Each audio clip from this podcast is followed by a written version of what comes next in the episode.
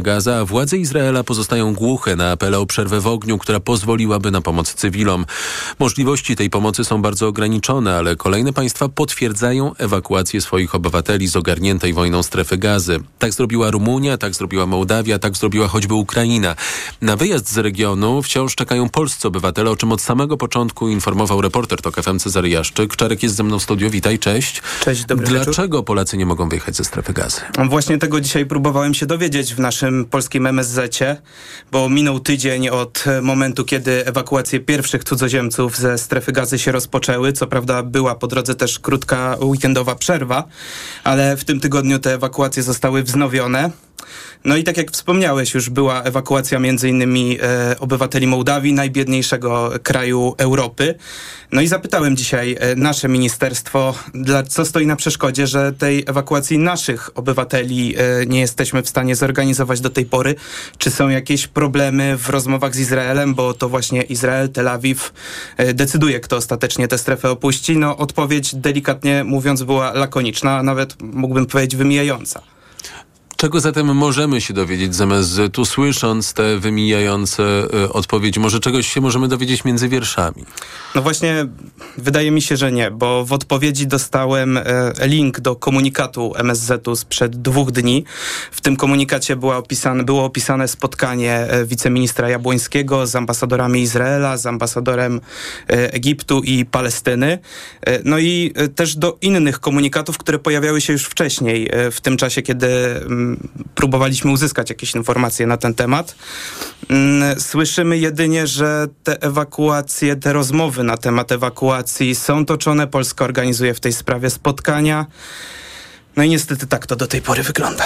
O ilu osobach mówimy? Ile osób jest na miejscu? W jakim miejscu w strefie gazy oni się mm, znajdują? Co o swojej sytuacji mówią? Bo y, tobie udało się mm, kilka razy chyba ze strefą gazy połączyć. Tak, nawet teraz przed wejściem udało mi się z panem Osamą Abu Zebidą porozmawiać. To jest polski obywatel, który w strefie gazy jest.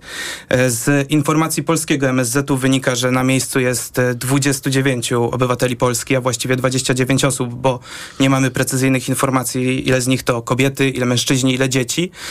E, z naszych informacji, jakie udało nam się uzyskać w ambasadzie Palestyny w Warszawie, to ta liczba to jest 35 osób, z czego połowa to mają być dzieci.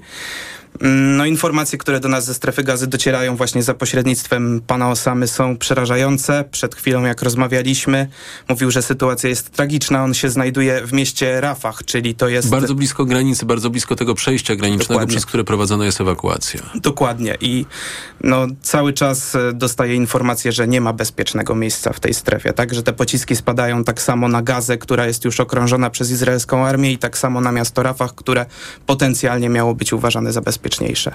Cezary Jaszczyk, yy, bardzo Ci dziękuję. Cezary Jaszczyk śledzi nieskuteczne wysiłki polskiego MSZ, by ewakuować Polaków yy, ze strefy gazy. Podsumowanie dnia w Radiu TOK FM.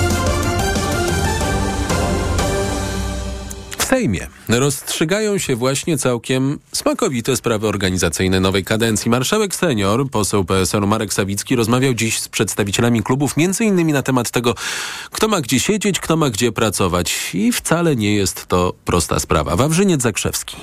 Jak się nieoficjalnie mówi, punktów spornych jest kilka. Zarówno Prawo i Sprawiedliwość, jak i Konfederacja walczą o miejsce na sali plenarnej ze skrajnie prawej strony z perspektywy marszałka, tuż przy ławach rządowych. Po zakończeniu konsultacji pytany o to, na czym stoimy, w domyśle jeśli chodzi o podział miejsc, poseł PiSu Marek Suski odpowiedział tak. Na marmurze.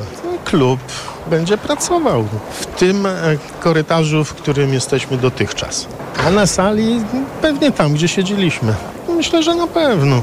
Jeśli zaś chodzi o sejmowe pokoje, wspomniane także przez posła Suskiego, to marszałek senior będzie musiał pogodzić koalicję obywatelską z Polską 2050, bo oba ugrupowania chciałyby dostać te same pomieszczenia w pobliżu korytarza, przy którym mieszczą się gabinety marszałka i wicemarszałków Sejmu. Dostałem sugestie, dostałem uwagi. Muszę je jeszcze przerysować na wszystkie nasze schematy i obliczenia związane z parytetami i po naniesieniu tego na stosowne dokumenty poinformuję a ostateczną decyzję, jeśli chodzi o podział miejsc i pokoi, Marek Sawicki ogłosi prawdopodobnie jutro. Zaś inauguracyjne posiedzenie nowo wybranego Sejmu odbędzie się w poniedziałek 13 listopada, a początek obrad w samo południe. Wawrzyniec Zakrzewski, do KFM. Obok marszałka Sejmu, którym ma, takie są nieoficjalne informacje, zostać jako pierwszy w rotacji Szymon Hołownia, na pierwszym posiedzeniu wybrani powinni zostać inni członkowie prezydium Sejmu, czyli wicemarszałkowie. Prawo i Sprawiedliwość chce, by stanowisko wicemarszałek Sejmu objęła Elżbieta Witek, co budzi zastrzeżenia nowej większości. Opozycja rozważa bowiem, czy będzie popierać kandydatury osób, które mogą potem za dotychczasową działalność zostać postawione przed Trybunałem Stanu.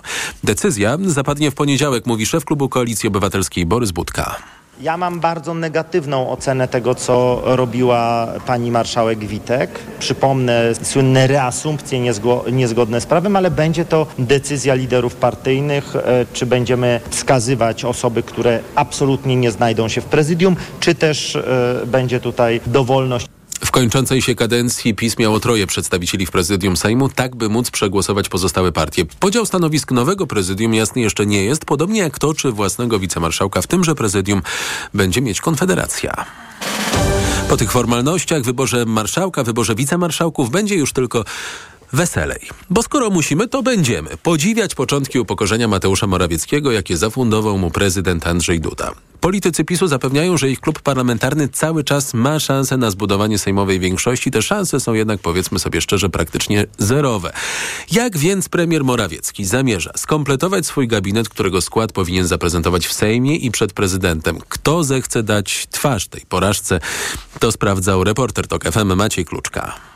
Na pierwszym posiedzeniu Sejmu, a to odbędzie się w najbliższy poniedziałek, Mateusz Morawiecki poda swój rząd do dymisji. Wtedy stanie się premierem pełniącym obowiązki do czasu powołania nowego rządu. Szansę ma na to nie Morawiecki, ale Donald Tusk. Ale prezydent Duda mimo wszystko to właśnie obecnego premiera wyznaczył do roli nowego prezesa Rady Ministrów. A więc Morawiecki podejmuje próbę skazaną na porażkę, próbę skompletowania nowej Rady Ministrów i uzyskania dla niej wotum zaufania w Sejmie, mimo że PiS po wyborach tej większości w Sejmie nie ma. Posła PiSu Marka Suskiego zapytałem więc, jak idzie kompletowanie nowego rządu.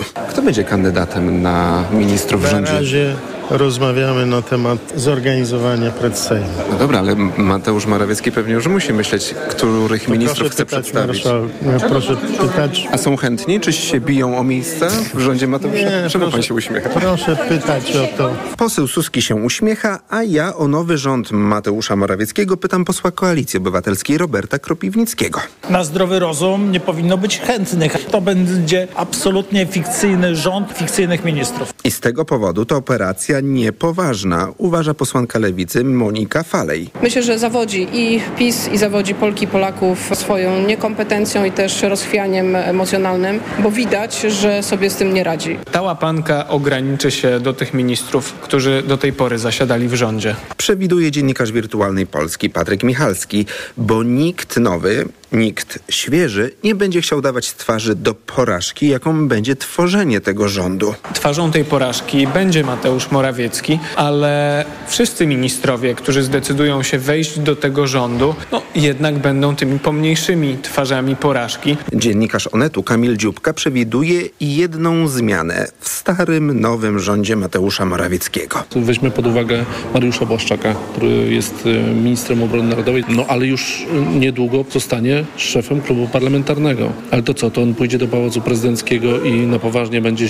ślubował pełnienie obowiązków e, ministra. Będzie więc to bardzo ciekawa sytuacja, gdy w Sejmie, w którym dotychczasowa opozycja będzie miała większość i którego pracami będzie kierować wybrany przez nią marszałek Sejmu, premier poprzedniego rządu będzie prosić o wotum zaufania, mimo że nie będzie miał na to nawet najmniejszych szans, dodaje Kamil Dziubka. Z tego co ja słyszę, to w PiSie i nawet wśród części ministrów tam nie ma entuzjazmu co do tej e, operacji. Choć są i takie przewidywania, że ostatecznie premier Morawiecki przyzna, że nie zbudował sejmowej większości i do jego expose oraz prezentacji składu nowego rządu nie dojdzie.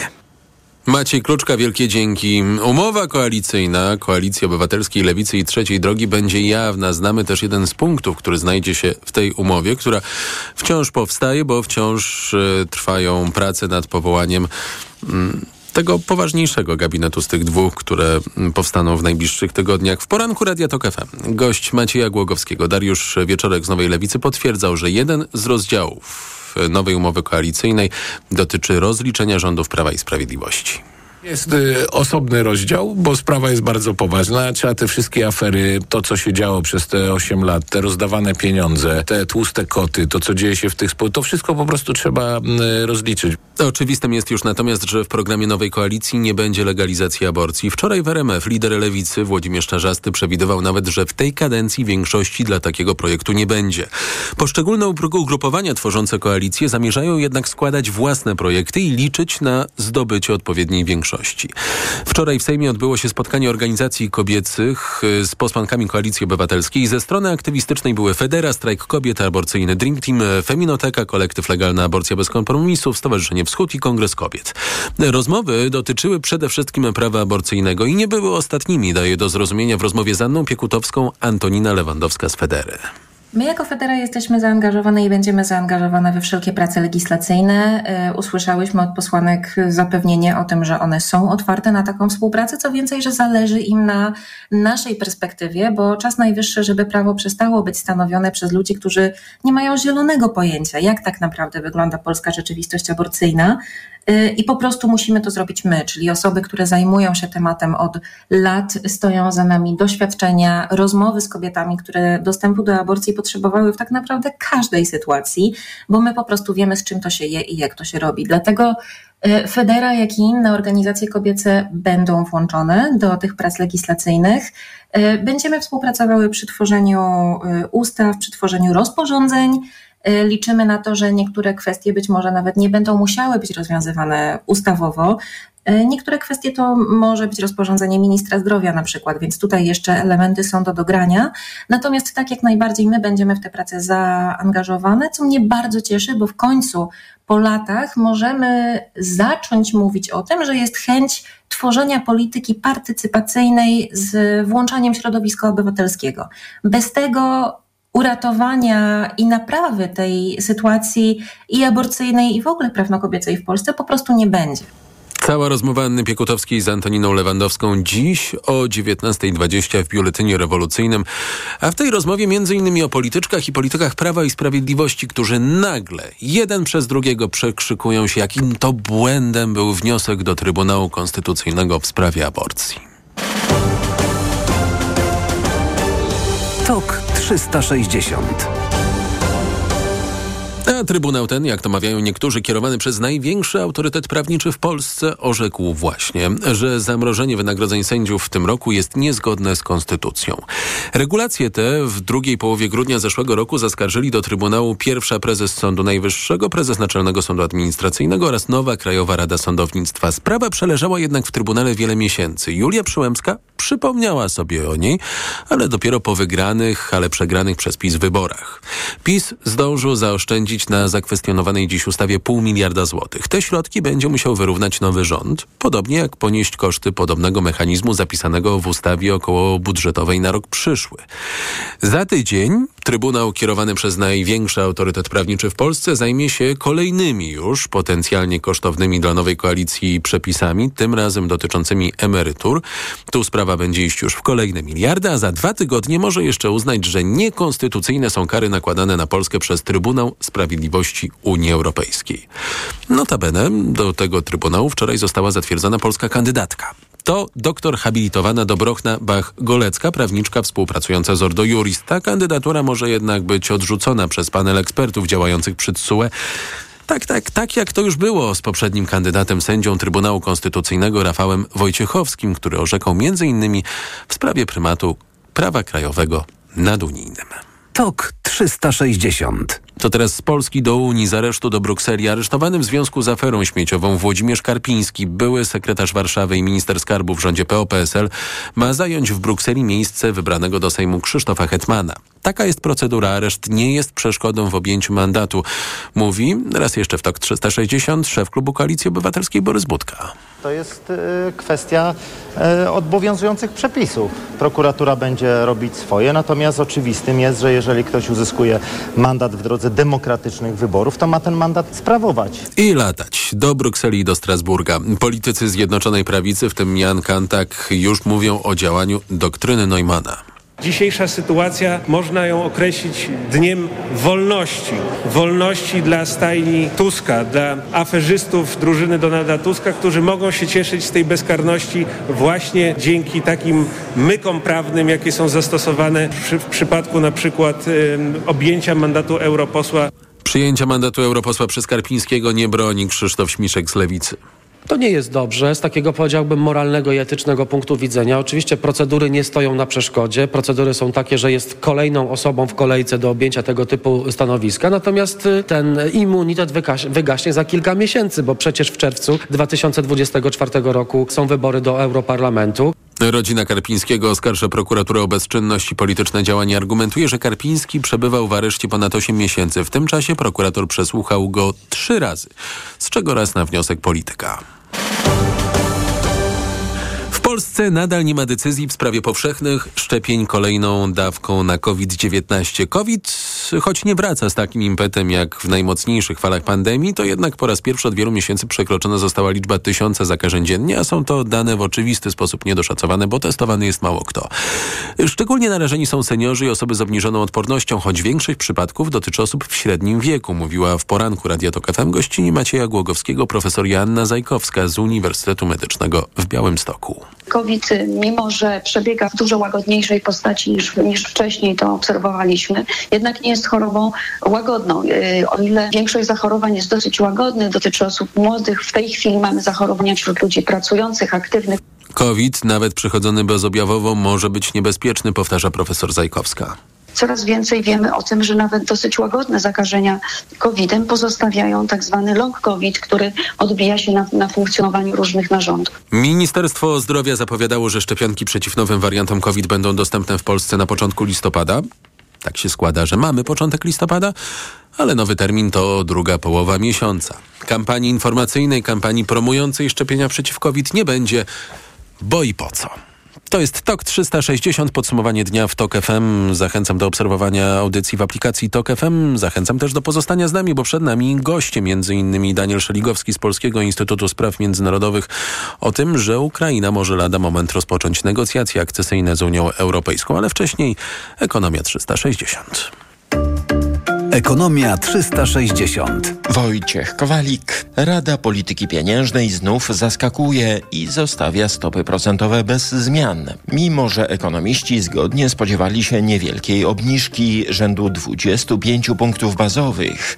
Pole manewru, jeżeli chodzi o dalsze obniżki stóp, mocno się zawęża, mówił w raporcie gospodarczym TOK FM Rafał Benecki, główny ekonomista ING. Ten obraz inflacyjny, wykraczający może poza najbliższe miesiące, nie jest e, taki optymistyczny, dlatego że mamy po drodze dosyć dużą ekspansję wydatkową znów. Zaplanowano też spore podwyżki pensji na przyszły rok, więc te perspektywy dalsze inflacyjne wcale nie są takie jasne. Relatywnie łatwo jest zbić inflację z 20 na powiedzmy 6-5 ale e, spo, potem e, obniżenie jej z tego poziomu 5,6 do 2, 2,5 jest o wiele trudniejsze. Przypomnę, że banki centralne e, amerykański, europejski, czeski wysyłają jasny sygnał do rynków finansowych, że wysokie stopy procentowe zostaną na dłużej. Również w przypadku e, Po- Polski nie ma zbyt wiele miejsca na dalsze cięcia stóp, dlatego że no, one zostały już obniżone, a te perspektywy inflacyjne w naszym przypadku są mniej optymistyczne niż w tych krajach, które są takie ostrożne. Stopy procentowe zostają bez zmian, ale rynek spodziewał się obniżki, a to oznacza, że obniżyła się wyznaczająca oprocentowanie kredytów stawka WIBOR. Zwraca uwagę Jarosław Sadowski, główny analityk Expandera. WIBOR 3M spadł do poziomu 5,64%, a więc jest y, nawet niższa niż stopa referencyjna NBP, która wynosi 5,75%. No i to spowoduje, że w przypadku kredytu hipotecznego właśnie opartego o stawkę WIBOR 3M na kwotę 300 tysięcy złotych na 30 lat udzielonego w listopadzie 2020 roku rata spadnie z poziomu 2351 zł, tyle wynosiła w przeciągu ostatnich trzech miesięcy, do poziomu 2138 zł. Czyli o nieco ponad 200 zł. Rata w wielu wypadkach wciąż będzie jednak dwukrotnie wyższa niż w momencie brania kredytu. Złoty na decyzję Rady Polityki Pieniężnej zareagował umocnieniem. Euro kosztuje 4 zł 43 grosze, frank po 4,61, dolar 4,15, funt po 5,09. Znów mocne podwyżki cen paliw, zwłaszcza oleju napędowego. Jak podaje e-petrol.pl, diesel zdrożał w ostatnich dniach o 23 grosze na litrze i średnio kosztuje w skali kraju już prawie 6,70. Benzyna kosztuje 6,54, a to oznacza wzrost jej średniej ceny o 7 groszy na litrze.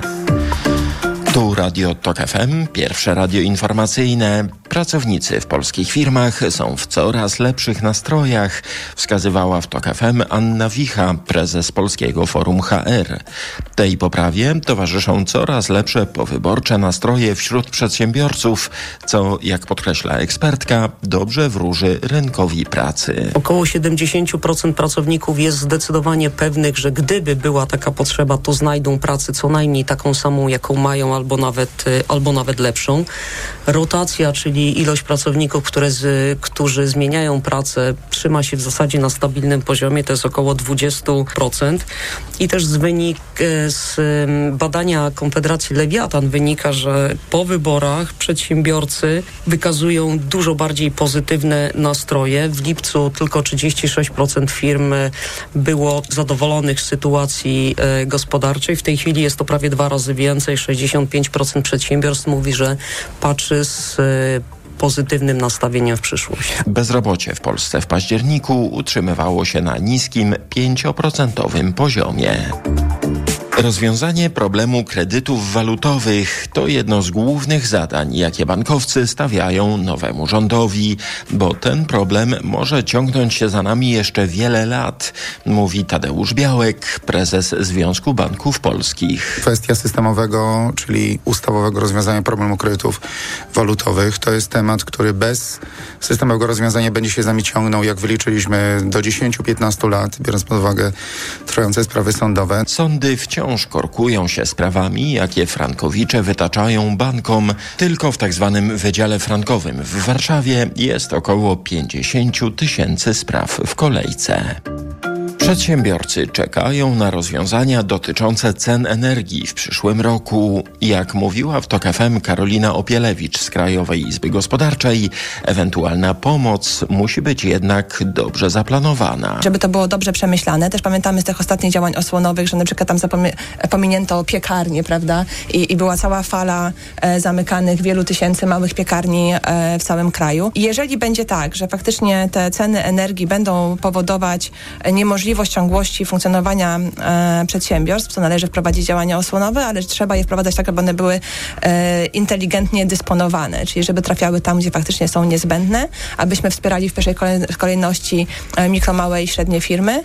E, te firmy, którym, e, które takie podwyżki odczuwają najbardziej, a jednocześnie są jakby tym e, motorem napędowym polskiej gospodarki. Mam nadzieję, że nowy rząd zdaje sobie sprawę, że tego byka też będzie trzeba wziąć za rogi. Bo jak mówią eksperci, choć ceny energii minęły swoje szczyty, to wciąż są wyższe niż przed kryzysem energetycznym. Ekonomia 360. Pogoda. Jutro nieco chmurzyć się będzie na południu i w centrum, nieco mocniej na północy. Na Pomorzu i Kujawach może przelotnie padać deszcz, ale słaby deszcz, na termometrach od 8 do 11 stopni, w Małopolsce miejscami 13 stopni, w Kotlinie Kłodzkiej miejscami 6. Radio TOK FM. Pierwsze radio informacyjne. TOK 360. Komisja Europejska daje może jeszcze nie zielone, ale takie czerwone i żółte światło dla członkostwa Ukrainy, e, dla negocjacji akcesyjnych z Ukrainą, e, jeżeli chodzi o przystąpienie tego kraju do Unii. Zielone mogą dać unijni liderzy w ciągu najbliższego miesiąca.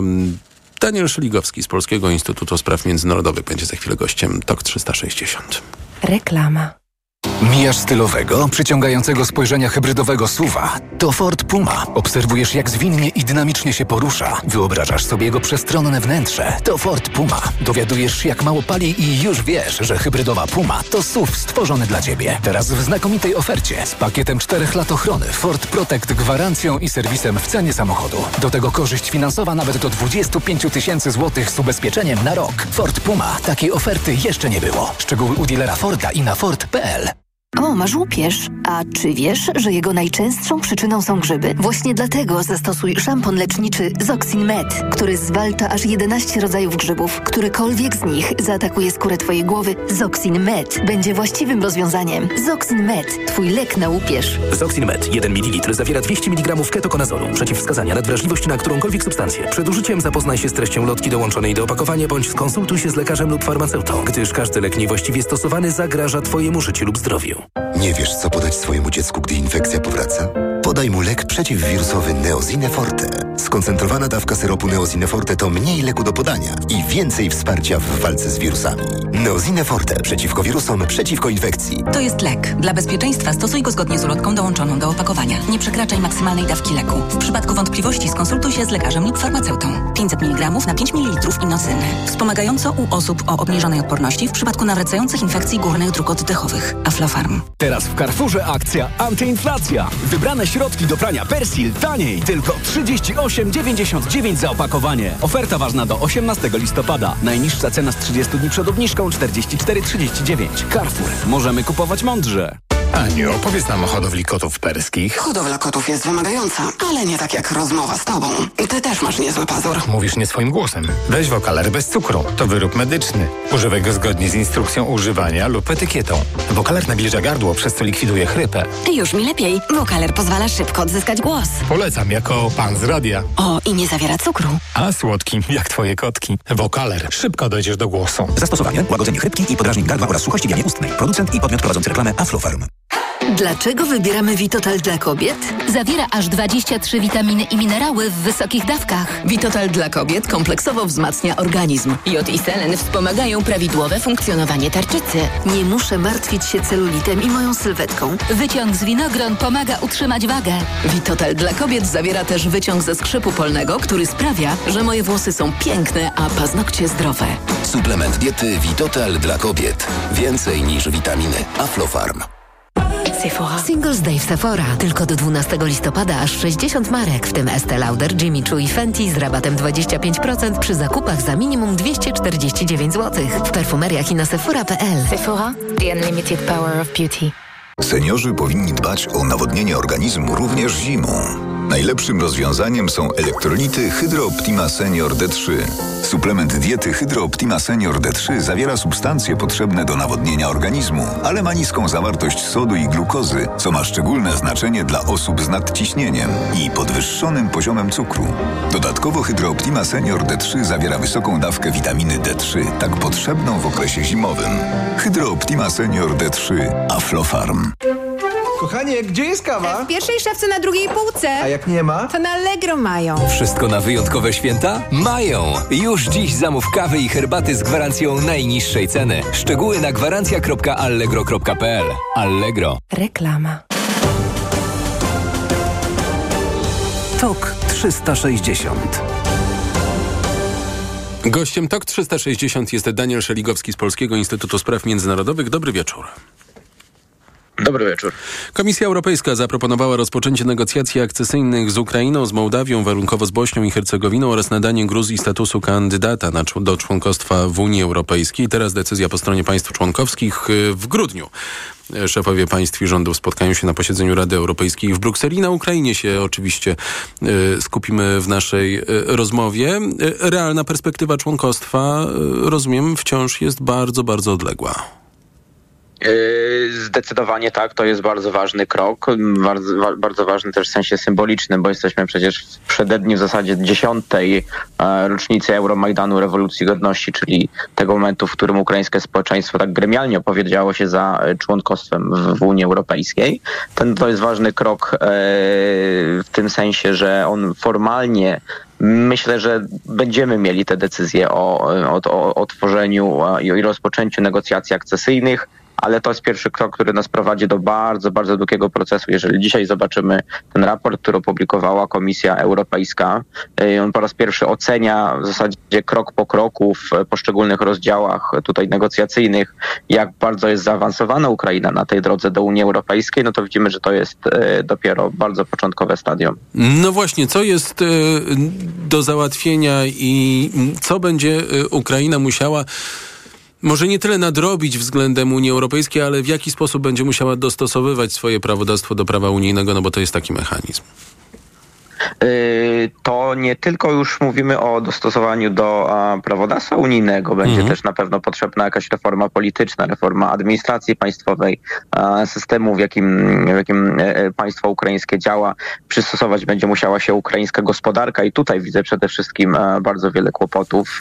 To ukraińska gospodarka, która nie jest w najlepszej kondycji w związku z trwającą oczywiście rosyjską inwazją i to też Komisja Europejska bardzo mocno w tym dzisiejszym raporcie zaznaczyła jako jeden jeden z, z tych obszarów, gdzie e, potrzebne będzie i największe wsparcie, no i potrzebne będzie też najwięcej wysiłków ze, ze strony ukraińskiej. No i oczywiście to cała, cały proces dostosowawczy, który my czasami bardzo krótko i oględnie nazywamy reformami, ale to jest nie tylko prawodawstwo, ale później wdrożenie tego prawodawstwa, zmiana jakiejś takiej kultury politycznej, zmiana też troszeczkę mentalności, jak to prawo działa, jak działa administracja państwowa i tak dalej. Więc raz jeszcze, no to jest bardzo długi proces. Jesteśmy dopiero na samym początku. Jak pan użył słowa mentalność, to od razu ja pomyślałem bardzo, to musi być trudne. Y, no, jednym z wymogów, y, które Komisja Europejska postawiła Ukrainie, to jest y, oczywiście postęp na, na drodze walki z korupcją i tutaj wydaje mi się, że jest to sprawa oczywista, że walki z korupcją, a, czy w ogóle mm, korupcji nie da się, nie będzie się dało wyplenić, jeżeli jakieś zmiany mentalności też nie będziemy mieli. No, czy, czy to zmiany mentalności, jeżeli chodzi o ukraińskie społeczeństwo, które czasem takie maleńkie, jakieś dom, domową, czy, czy, też powszechną korupcję akceptuje, ale odrzuca oczywiście tę e, dużą korupcję na szczeblu państwowym, no ale przede wszystkim tego, jak działa elita polityczna ukraińska, jak działa ukraińska administracja państwowa. Pan zasięgiem swojej wyobraźni na temat przyszłości widzi Ukrainę w Unii Europejskiej? Yy, widzę, to oczywiście pan redaktor musiałby mnie dopytać, yy, jak daleko sięga moja, moja wyobraźnia. Myślę, że trochę ponad 10 lat, co najmniej mówimy trochę ponad 10 lat, ale będzie to też wymagało, jak domyślam się, yy, jakiegoś uregulowania konfliktu z Rosją. W ostatnich dniach słyszymy takie mm, sygnały, że może rozmowy, ale ja je traktuję jako element wojny informacyjnej. Czy słusznie? Znaczy, ja bym się tutaj żadnych rozmów, y, jeżeli mówimy, jeżeli traktujemy rozmowy y, rosyjsko-ukraińskie na serio, a nie jakąś zasłonę dybną i, i próbę tutaj kolejnej rosyjskiej zagrywki, y, to ja bym się takich rozmów nie spodziewał, ja bym ich nie oczekiwał, dlatego że nikt w tym momencie nie jest skłonny uwierzyć stronie rosyjskiej. Znaczy, prawdopodobnie, mm, w zasadzie nawet więcej niż prawdopodobnie, można by było takie rozmowy podjąć. Natomiast kto y, będzie w stanie za, y, mm, zagwarantować, że Rosja dotrzyma y, danego słowa? Czy, czy nie ma tutaj znaczenia, czy to będzie słowo rzucone gdzieś tam ustnie w trakcie rozmów, czy, czy będzie to słowo pisane w tym momencie.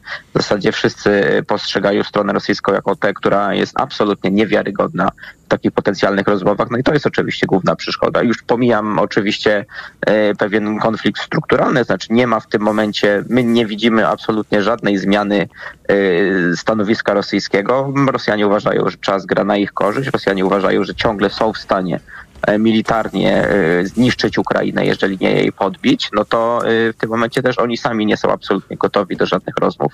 Czyli jeżeli Rosjanie nie zmienią zdania, to warunkiem ukraińskiego członkostwa w Unii Europejskiej jest zwycięstwo militarne nad Rosją. Na to wychodzi.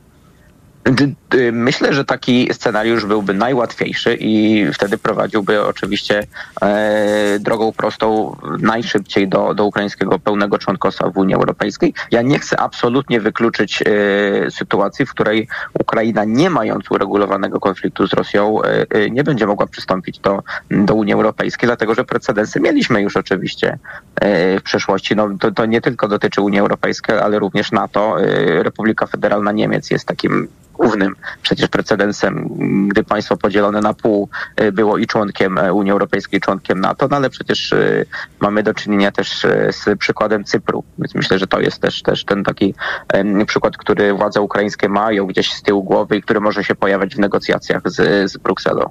Irlandia w sumie też. Bardzo dziękuję. Daniel Szeligowski z Polskiego Instytutu Spraw e, Międzynarodowych był gościem TOK 360. Za chwilę profesor Joanna Dyduk z Zakładu Izraela w Instytucie Bliskiego i Dalekiego Wschodu Uniwersytetu Jagiellońskiego. Reklama. Toyota zafundowała nam gorącą końcówkę roku. W salonach tej marki właśnie rozpoczęła się wyprzedaż rocznika 2023. Co to oznacza? Te niezawodne i stylowe auta są teraz dostępne w salonach w bardzo atrakcyjnych cenach i do tego od ręki. Małe i miejskie samochody, auta rodzinne, crossovery i suwy, najnowszej generacji hybrydy. Takich okazji dawno nie było. Do salonów ruszą tłumy i dlatego warto pospieszyć się na dni otwarte. Toyota zaprasza na nie od 13 do 18 listopada. Wtedy wybór będzie największy. Tego nie można przegapić. Renault. Na drodze powinniśmy kontrolować wszystko, oprócz wyobraźni. Zaawansowane systemy wspomagania prowadzenia. System Open Air Link z wbudowanymi usługami Google. For Control Advanced. Technologia czterech kół skrętnych. Wybierz nowy Renault Austral e-Tech Full Hybrid z 200-konnym silnikiem. Skorzystaj z kredytu i zyskaj do 12 tysięcy złotych. Zapisz się na 24-godzinną jazdę testową. Szczegóły w salonach i na Renault.pl. Gdy za oknem zawierucha, cierpi na tym nos malucha. Słychać już sapanie noska. Mamę więc wypełnia troska. Aromactive przecież mamy. Do piżamki przyklejamy. Aromactive plaster mały. Wnet uwalnia zapach cały. I troskliwie nos otacza. Lekki oddech szybko wkracza. Uratować nos i noc może tylko plastra moc. Aromactive zmniejsza troski. Pielęgnuje małe noski. Dostępny w aptekach. Bang! Tu Cleo! Gotowi na Black Weeks w Media Expert? Telewizory, laptopy, smartfony, smartwatche, ekspresy i AGD w super niskich cenach. Wbijajcie do Media Expert! Co można kupić za 40 groszy? Dwie kostki czekolady, pół jajka albo dzienną porcję witamin i minerałów, bo tylko tyle kosztuje jedna tabletka ActiVitaminer Senior D3. Suplementy diety ActiVitaminer Senior D3 to witaminy i minerały wzbogacone aż o 2000 jednostek witaminy D3, tak potrzebnej jesienią i zimą. ActiVitaminer Senior D3 znajdziesz w swojej aptece w bardzo dobrej cenie. Witamina D pomaga w prawidłowym funkcjonowaniu układu odpornościowego. Aflofarm. Więcej na vitaminer.pl w Mercedes-Benz 6 równa się 25? tak! W Mercedes-Benz 6 równa się 25. Jeśli masz Mercedesa starszego niż 6 lat, skorzystaj z przeglądów i wybranych usług w autoryzowanych serwisach do 25% taniej. Zaufaj naszym ekspertom i podaruj drugą nowość swojemu Mercedesowi dzięki programowi Service Select. Do 25% korzyści w dowolnym momencie. Odwiedź autoryzowany serwis Mercedes-Benz lub wejdź na mercedes-benz.pl zakładka serwis.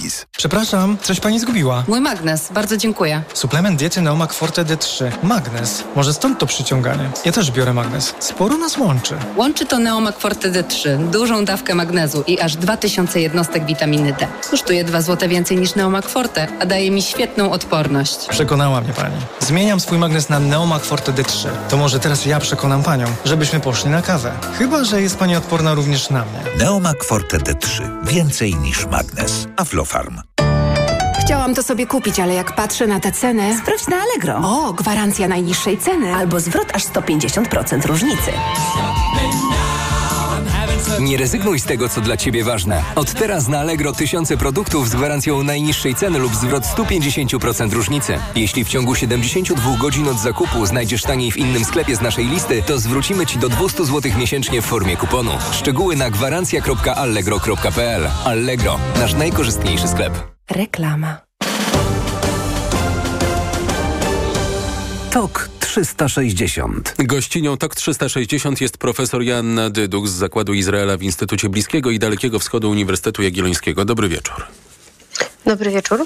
Amerykanie, nie tylko Amerykanie zresztą naciskają na Izrael, by choć na chwilę przerwał operację w gazie i pozwolił odrobinę ulżyć ludności cywilnej strefy gazy, naciskają ciągle bez skutku. Zastanawiam się, czy jest, e, jest jakiś moment tego nacisku, jakaś e, granica, w, e, przy której Benjamin Netanyahu, biorąc pod uwagę jego słabnącą pozycję polityczną, nie będzie się już mógł tym naciskom oprzeć i, i, i pomoc do strefy gazy będzie mogła dotrzeć szerzej niż do tej pory. Myślę, że tak. Myślę, że ta narastająca presja dyplomatyczna ze strony Amerykanów, ale też ze strony innych y, istotnych graczy y, międzynarodowych, w tym również y, tych z państw arabskich, z państw regionu oraz, jak pan słusznie zauważył, słabnąca pozycja, ja bym nawet nie powiedziała słabnąca pozycja, ale narastająca bardzo poważna kontestacja w samym Izraelu przywództwa Benjamina Netanyahu i to kontestowanie przywództwa Benjamina Netanyahu jest e, bardzo wyraźne w różnych środowiskach i w środowiskach politycznych, opozycyjnych. I mówimy tutaj o opozycji w postaci byłego premiera Huda Olmerta, który nie jest aktywnym politykiem, ale dziś bodajże wczoraj, przepraszam, mówił o, o tym, że im dłużej Netanyahu będzie przy władzy, tym, e, tym, tym większa, więcej tragedii może to przynieść. Krytykuje Netanyahu Jair Lapid, ale także e, Smotrich, czyli minister w rządzie Benjamina Netanyahu. Krytykują go dziennikarze i co jest chyba bardzo, bardzo ważne z perspektywy społecznej i tego nacisku e, na rząd, to jest narastające bardzo wyraźna, nie tylko krytyka, ale można powiedzieć już taka masywna krytyka ze strony społecz społeczeństwa, a przede wszystkim ze strony rodzin e, porwanych. Więc być może to wszystko złoży się na zmianę stanowiska, ale tego nie wiemy. Mm, to by się też złożyło być może na to, że ułatwiona byłaby ewakuacja polskich obywateli ze strefy gazy. Z tym są kłopoty. Zastanawiam się, z czego one e, e, wynikają. Czy z chaosu na miejscu i ograniczonej przepustowości przejścia w Rafach, ale, w Rafach, ale innym krajom jakoś udaje się ewakuować swoich obywateli? Tak, znaczy powiedzmy jeszcze e, tyle, że ta ostatnia propozycja, która pojawiła się od wczoraj na stole, można powiedzieć, czy w przestrzeni e, publicznej, ale też w przestrzeni negocjacyjnej, to jest propozycja której e, można powiedzieć e, pomysłodawcą, moderatorem i w takim sensie wspiera tę propozycję są Stany Zjednoczone i Katar. I mowa jest nie o zawieszeniu broni, a mowa jest o tak, zwanym, o tak, tak zwanej przerwie humanitarnej, przynajmniej tak. trzydniowej, o której mówił między innymi prezydent Biden, która umożliwiła, tak jak pan powiedział, wejście do strefy gazy, pomocy humanitarnej, umożliwiłaby również być może E, zwolnienie e, jakiejś części zakładników. Mówi się w tej chwili od 10 do 15 osobach, które miałyby, byłyby to osoby e, posiadające podwójne obywatelstwo. Natomiast jeżeli chodzi o Polaków w strefie gazy, to no, moje informacje, te, te informacje, które które pewnie wszyscy bacznie przyglądający się sytuacji posiadają, są takie, e, że no, toczyły się rozmowy na temat e, wyjazdu ze strefy gazy osób posiadających podwójne obywatelstwa.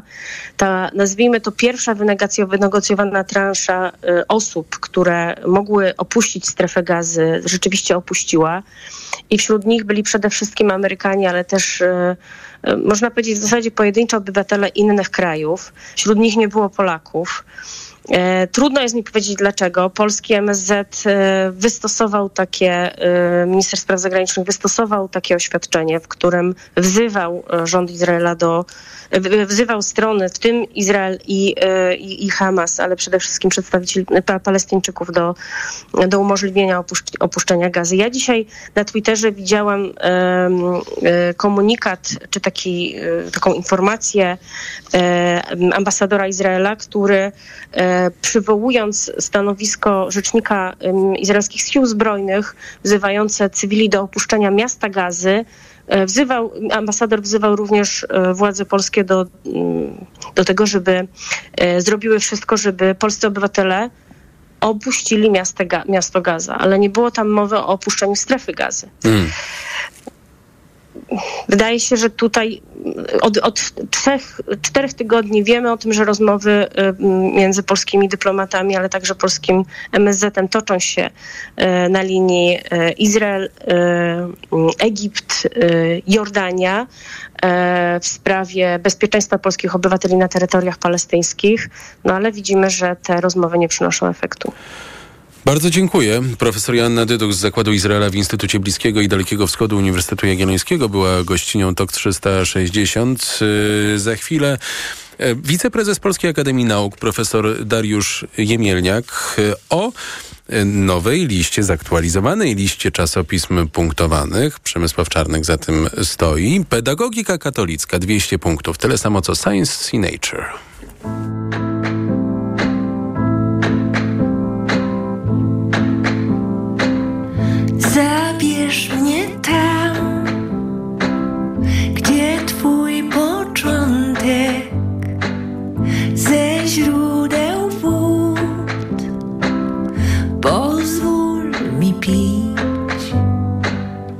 Zrozumieć chcę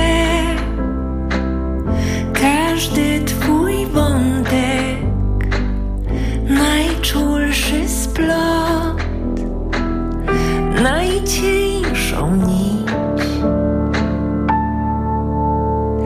Daj spojrzeć sobie w oczy, jak nie patrzył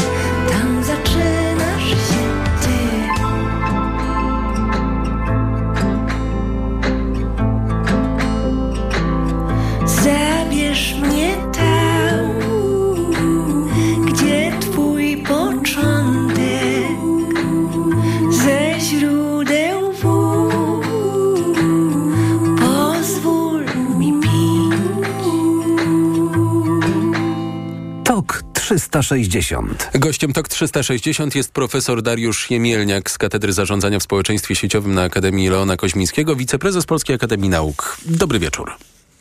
Dobry wieczór, kłaniam się. Adam Leszczyński w OKO.press opisuje wprowadzone właśnie zmiany w, liśpie, w liście czasopism punktowanych i tak to jest chyba najbardziej jaskrawy przykład. Pedagogika katolicka była punktowana 100, jest punktowana 200 punktów. Oba te czasopisma mają dziś najwyższą możliwą ocenę, bo są też inne czasopisma, na przykład Probacja, pismo Ministerstwa Sprawiedliwości. Wycenione są równie wysoko jak Science czy Nature. Te punkty, one są kluczowe dla e, awansów zawodowych e, naukowców. Mm, Zastanawiam się, czy nie dochodzimy tutaj do granic absurdu, ale zastanawiam się też, jak daleko idące konsekwencje mają tego typu decyzje y, jeszcze ministra nauki, edukacji i nauki Przemysława Czarnka. No, jeśli chodzi o granice absurdu, to ja myślę, że one zostały już przekroczone w styczniu 2022 roku, kiedy pedagogika katolicka trafiła na listę od razu ze 100 punktami. Wtedy też to czasopismo no, w reakcji na tak duży awans dało informację do potencjalnych autorów i autorek, że w związku z tym zaszczytem, jaki ich spotkał, no teraz już nie można kopiować po prostu z internetu tekstów i jest ich składać, trzeba napisać je samemu, troszkę się wysilić. No te 200 punktów moim zdaniem, no to, to, to, to, pokazuje, no myślę, że pedagogika katolicka jest na tak wysokim poziomie w Polsce, że możemy, nie mamy się czego wstydzić. No pisma takie jak Lancet czy Nature też mają po 200, a my tutaj właśnie stoimy e, na mocnym, silnym stanowisku. Możemy się przed całym światem chwalić pedagogiką katolicką. Myślę, że e, uczelnie z całego świata nam zazdroszczą. A mówiąc serio, to oczywiście brzmi trochę śmiesznie, ale jest niestety bardzo poważne, dlatego że te punkty przekładają się bezpośrednio na wysokość dotacji, jakie uczelnie uzyskują. Natomiast myślę, że ten ruch pana ministra obecny, on nie jest do końca w zamierzeniu, on nie ma przełożyć się na finanse. Chyba pan minister zdaje sobie sprawę z tego, że to jest troszkę już za późno i że pierwszym krokiem nowego ministra czy ministry w tym resorcie będzie likwidacja tej listy, a prawdopodobnie raczej powrót do tej listy w kształcie, kiedy jeszcze był była to lista e, sporządzona zgodnie z prawem. Natomiast to jest takie sygnalizowanie, wysyłanie sygnału no, do środowisk tych czasopism, które teraz dostały więcej punktów, a może wręcz paradoksalnie pan minister po prostu w ten sposób y, robi sobie troszkę żart, puszcza oko i mówi, że ewaluacja ilościowa nie ma zupełnie sensu. A m, czy mogę domniemywać, że to jest również forma lekkiego dofinansowania na ostatniej prostej e, środowisk związanych z tymi czasopismami, bo zdaje się, że pedagogika katolicka jest tak zwanym czasopismem drapieżnym, y, czyli y, żeby opublikować tam i te punkty zdobyć, to jeszcze trzeba parę złotych dołożyć. 750 złotych bodaj. No to, to akurat różne rzeczy można o tym czasopiśmie powiedzieć, ale drapieżnym bym go raczej nie nazwał, -hmm. bo opłata za złożenie artykułu, który później będzie w open access tak zwanym, to jest dosyć standardowa procedura w części czasopism. To jest kwestia pewnego modelu biznesowego i samo to, że się w czasopiśmie płaci już po zaakceptowaniu artykułu, czyli bez wpływu na proces recenzyjny, to jest y, w miarę standardowa praktyka.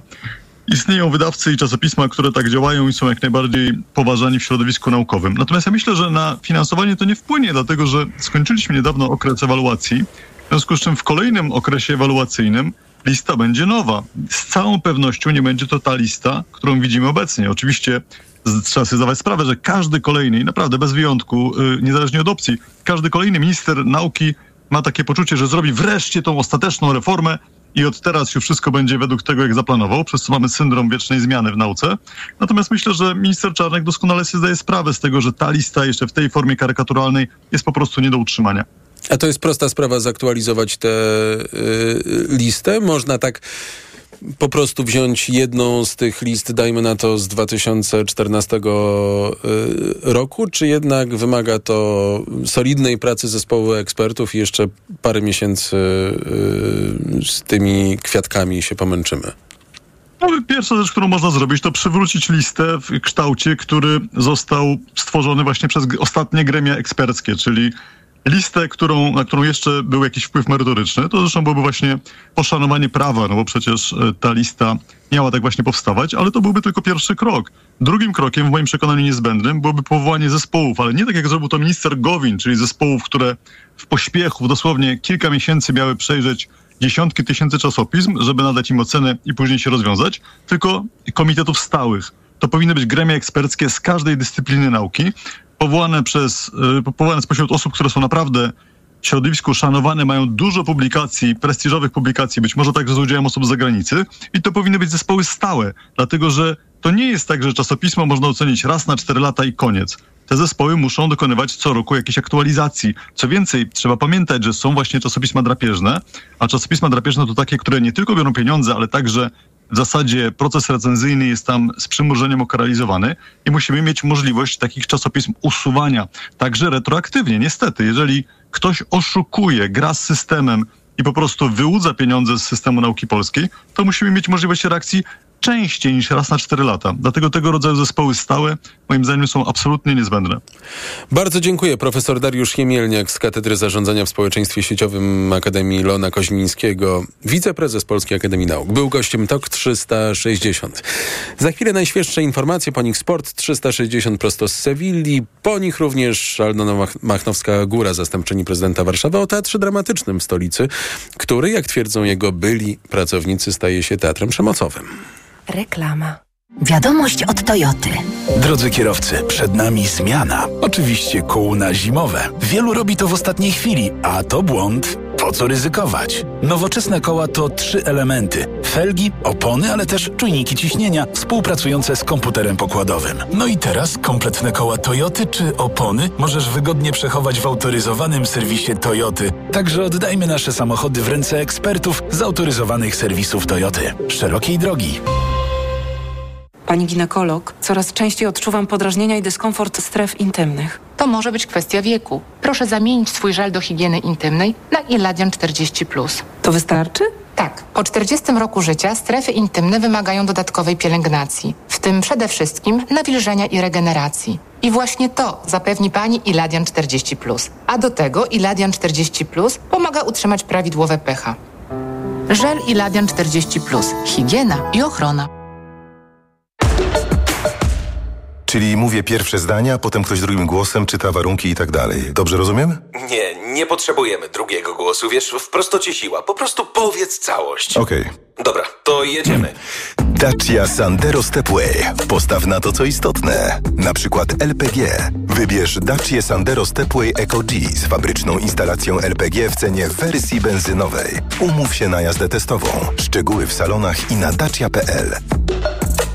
Przepraszam, coś pani zgubiła. Mój magnes, bardzo dziękuję. Suplement diety Neomak Forte D3. Magnes. Może stąd to przyciąganie. Ja też biorę magnes. Sporo nas łączy. Łączy to Neomak Forte D3, dużą dawkę magnezu i aż 2000 jednostek witaminy D. Kosztuje 2 zł więcej niż Neomak Forte, a daje mi świetną odporność. Przekonała mnie pani. Zmieniam swój magnes na Neomak Forte D3. To może teraz ja przekonam panią, żebyśmy poszli na kawę. Chyba, że jest pani odporna również na mnie. Neomak Forte D3. Więcej niż magnes. Aflofarm. O, masz łupież. A czy wiesz, że jego najczęstszą przyczyną są grzyby? Właśnie dlatego zastosuj szampon leczniczy Zoxin Med, który zwalcza aż 11 rodzajów grzybów. Którykolwiek z nich zaatakuje skórę twojej głowy, Zoxin Med będzie właściwym rozwiązaniem. Zoxin Med, twój lek na łupież. Zoxin Med 1 ml zawiera 200 mg ketokonazolu. Przeciwwskazania nadwrażliwość na którąkolwiek substancję. Przed użyciem zapoznaj się z treścią lotki dołączonej do opakowania bądź skonsultuj się z lekarzem lub farmaceutą, gdyż każdy lek nie